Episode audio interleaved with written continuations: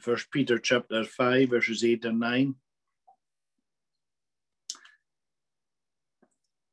Be sober minded, be watchful. Your adversary, the devil, prowls around like a roaring lion, seeking someone to devour. Resist him, firm in your faith, knowing that the same kinds of suffering are being, being experienced by your brotherhood throughout the world. As we know, this letter that uh, Peter wrote, uh, he wrote to Christians that were uh, suffering for their faith. And uh, they were being despised and they were suffering sometimes severe persecution and they were being scattered all over because he, he writes that he's writing the, to those who are scattered. And it's a very, it was a very difficult time because uh, it was a time where it counted a lot uh, to be a Christian. You couldn't be a fair weather traveller in these days. You were either had to nail your colours to the mast or not. So Paul is right, uh, Peter is writing uh, to these Christians. And as he comes to the end of his letter, uh, he is his teaching is very practical, and uh, it's it's a, a letter of great encouragement uh, to all believers, but especially those who are facing trials and troubles. And that's why it's as real and relevant to us uh, here where we are uh, that we'll find that there's a warmth in Peter's writing, uh, maybe different to the Peter of the early days. It's the same with the Apostle John. Uh, we always tend to think of uh, John as the apostle of love. And so it would appear, but we've got to remember that James and John were the sons of thunder. And it would appear back in the day when they were in the early days, when they were with Jesus, that there was a uh, that there wasn't the same warmth and compassion and love uh, that was evident in John's writings when we come to read his writings in first, second, and third John, uh, as you'll find when he followed the Lord Jesus. And it's the same probably with Peter. But that's that's what happens. We change, or we should be changing. And uh, there should be a growing warmth and love becoming evident within the heart. And that's very, very obvious in the writings of Peter. So in this final chapter, Peter is emphasizing the responsibilities of the elders to shepherd the flock, and he's exhorting the young uh, to be subject to the older.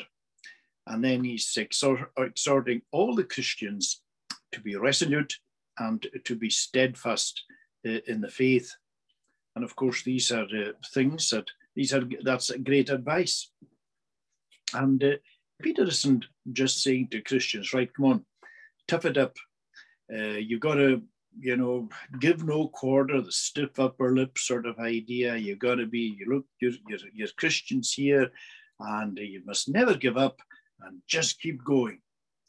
Uh, uh, speech like that might all be very well, but that kind of when we speak in that way to uh, one another, that is, in a sense, speaking more to the human nature that we are. Now, of course, don't get me wrong, it's important that we do encourage one another uh, as much as we can, and we have to be resolute. But it's so easy to pander, as it were, to the flesh and to try and, as it were, to toughen up, as it were, just in, according to our own strength. But that's not what the apostle is saying in any shape or form. Peter comes to the very heart of the problem, and he recognizes that as Christians, we are in a warfare, and that there is an enemy who is out to get us, and that is Satan, the devil. And we're told that he's an adversary. Now, as we know, an adversary is a person or a force uh, that opposes uh, and attacks. The adversary is an enemy. And of course, Satan is our sworn enemy. And we see here that he's likened to a lion, a prowling lion, a roaring lion. And when you see a lion prowling and a lion roaring, but particularly that prowling lion, as you, you would see it, you might see uh, sometimes we see film of the, the lion in the jungle, and you see the way that it's uh, moving with uh, probably a hungry lion. It's moving with intent. You see it prowling and it's searching, it's looking It's looking, and it's looking basically for some something to devour. And as we know, a, a lion has a ferocious appetite, has tremendous capacity to eat. So here is this picture of Satan that he's going about lurking and he's going about with intent. Satan is never just idly drifting by and then sort of thinking, oh, well, I'll have a go at this person or I go at that person. He has an agenda. Remember, we talk about the kingdom of darkness. Now, a kingdom is a place with laws. I'm not saying that there's laws in hell, but there's a. I believe there's strategy in hell. I believe that that the evil one is working in a way that they, they're, they're always seeking uh, to, to, to strike in, at the heart of God's purposes and plans because Satan is a sworn enemy of God, a sworn enemy of the Lord Jesus Christ. And if we are followers of the Lord Jesus Christ, then he is our enemy as well. And so that's what uh, the, the apostle is talking about here. Now, we also know that the, the lion is very subtle and cunning in its way, in the sense, you know, you, you often see these pictures of it just creeping so stealthily creeping up to pounce on its prey. You can see just a little cat doing that, a cat going after a mouse, a cat going after a bird, and you see it just the way that it moves so quietly through the grass or wherever and getting us ready to pounce. And of course, all the more so, you can see it with a great big beast, the, the lion. And that's who Satan is. And Satan knows how to attack us and he knows when to attack us because we've got to remember that he's had thousands of years of experience. Satan has been at this game, I shouldn't call it a game, but you know what I mean, for thousands of years. And he knows exactly our weaknesses. He knows when we're vulnerable, he knows when we're down, he knows what gets us, he knows how to get us.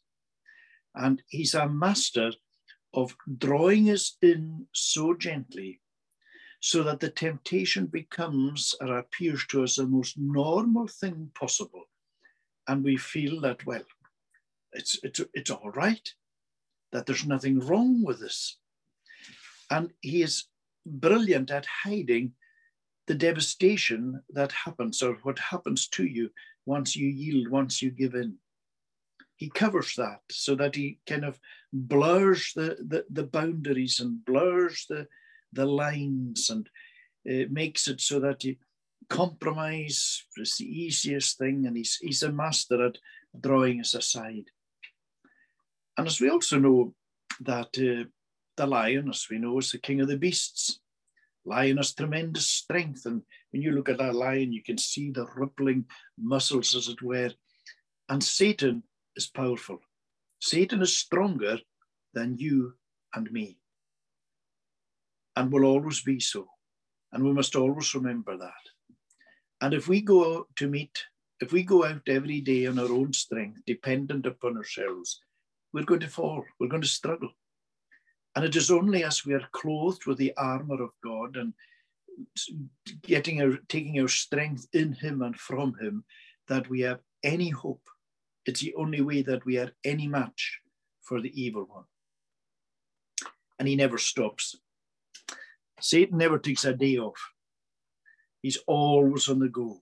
You have this idea of prowling. He's going this way and that way through the earth. Because, you know, he knows his time is short. He knows that a day is coming when this world, he's the God of this world at this moment. And he's part of his job is to blind the mind of those who do not believe but he knows his time is short. He knows that a day is coming. And that's why that uh, Satan believes in God and he actually trembles. But he's at us day and night, not just during the day. Satan is at work at us through the night as well. I'm sure we've all experienced times where, where maybe we've gone to bed and we've had a good day or a good evening with the Lord.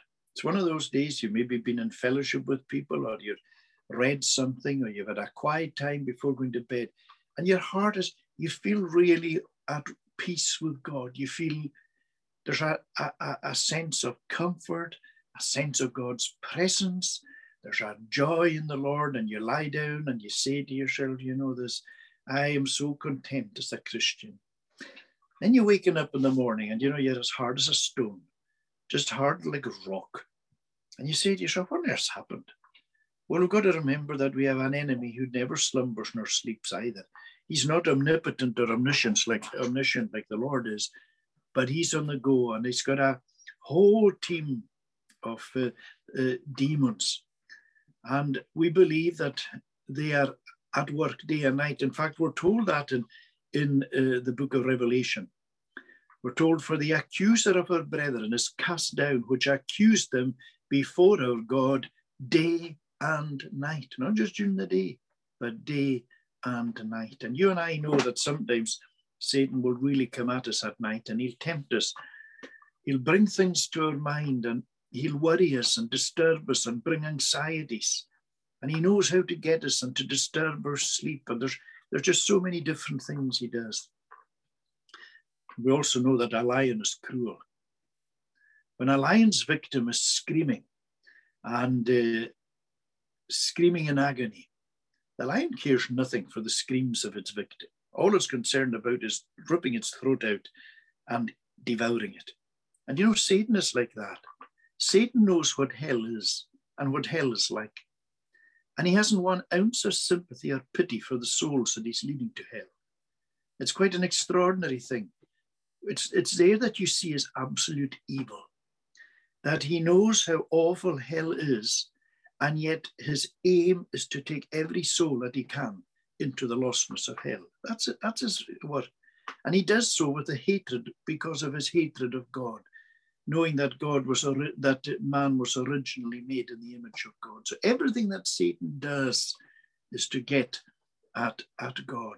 So we see his incredible cruelty, his incredible evil. So Peter, in light of in light of all that we're seeing here, uh, and seeing this terrible enemy, he tells us how we're to deal with him. And he says we're to be sober minded and we're to be watchful. Now, Say, for instance, if a person was drunk, if you had a soldier who was drunk and that soldier was put on guard, you might as well not have him there at all. And in fact, a drunk person's no use on guard. In fact, a drunk person's really no use at all because he or she doesn't have their wits about them. And they're, they're not functioning in, in, in, the, in, the, in the normal uh, way at all. Uh, oh, I'm sorry, somebody's trying to phone through and I don't know to stop.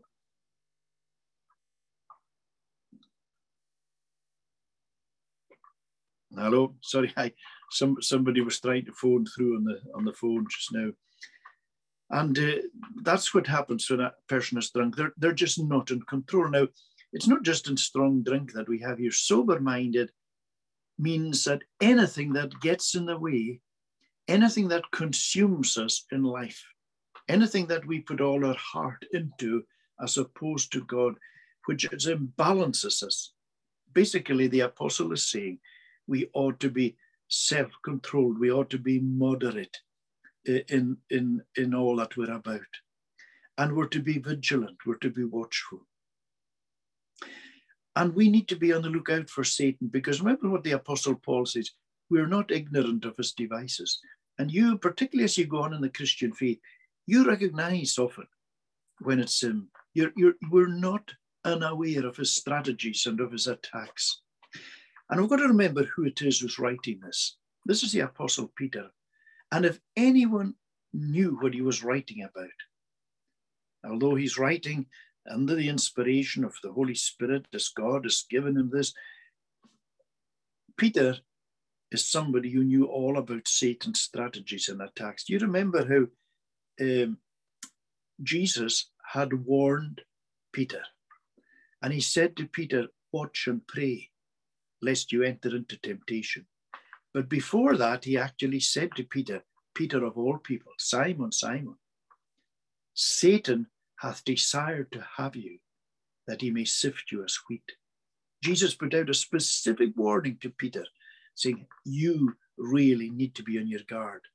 And that's what Jesus said the two things you're to do you're to watch and you're to pray. He says the same things to us. What did Peter do? Peter went to sleep. And we know what happened.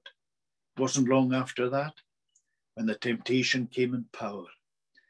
And you see, this is what happens that, very often Satan gets us when we when we're in, when we're not, when we are not in charge, not in control, because so often as we think we think we're in control of things, we're not.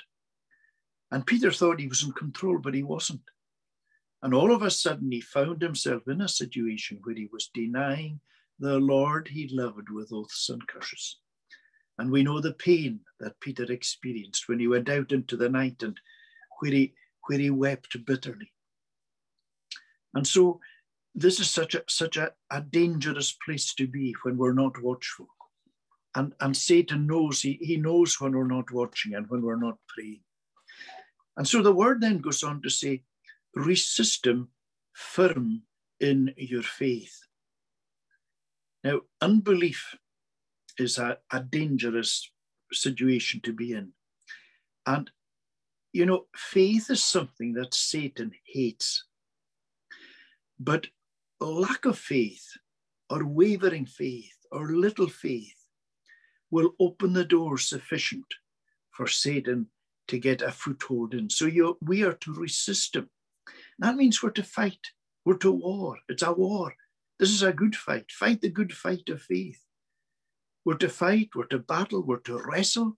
And we're told that we wrestle not against flesh and blood, but against principalities and powers and rulers in the dark of dark, dark places. And so the Lord has given us an armor. He has provided with, with all these things. We know the breastplate and the, the sword and the helmet and all these different things. And sometimes we say, why does God allow us to be tempted? Wouldn't it be, wouldn't life be so much better if we were delivered, we were free from all these temptations? But it's Martin Luther who always said that temptation was one of the great tools in God's hand to regulate Christian growth. Because it is through, often through this, the temptation, that our faith is strengthened. The worst thing that we can do is to give in to temptation. And one of the things sometimes we do is we say, oh, we'll, we'll give in, we'll give in. Because sometimes we're trying to resist and we're trying to resist, and then we say, oh, you know, I'm just going to give in. And next time, I'll really fight. No, you won't. Next time, you'll be weaker. The more you give in, the more you will give in. And so it's imperative that we fight. And it is through the resisting by God's strength and by God's grace. Of course, we can't do it on our own. If we do, we'll fail. But with the armor, leaning upon the Lord and depending upon the Lord. And you know, the most dangerous time is when we're experiencing Satan tempting us and we don't want to pray about it. Why don't we want to pray about it?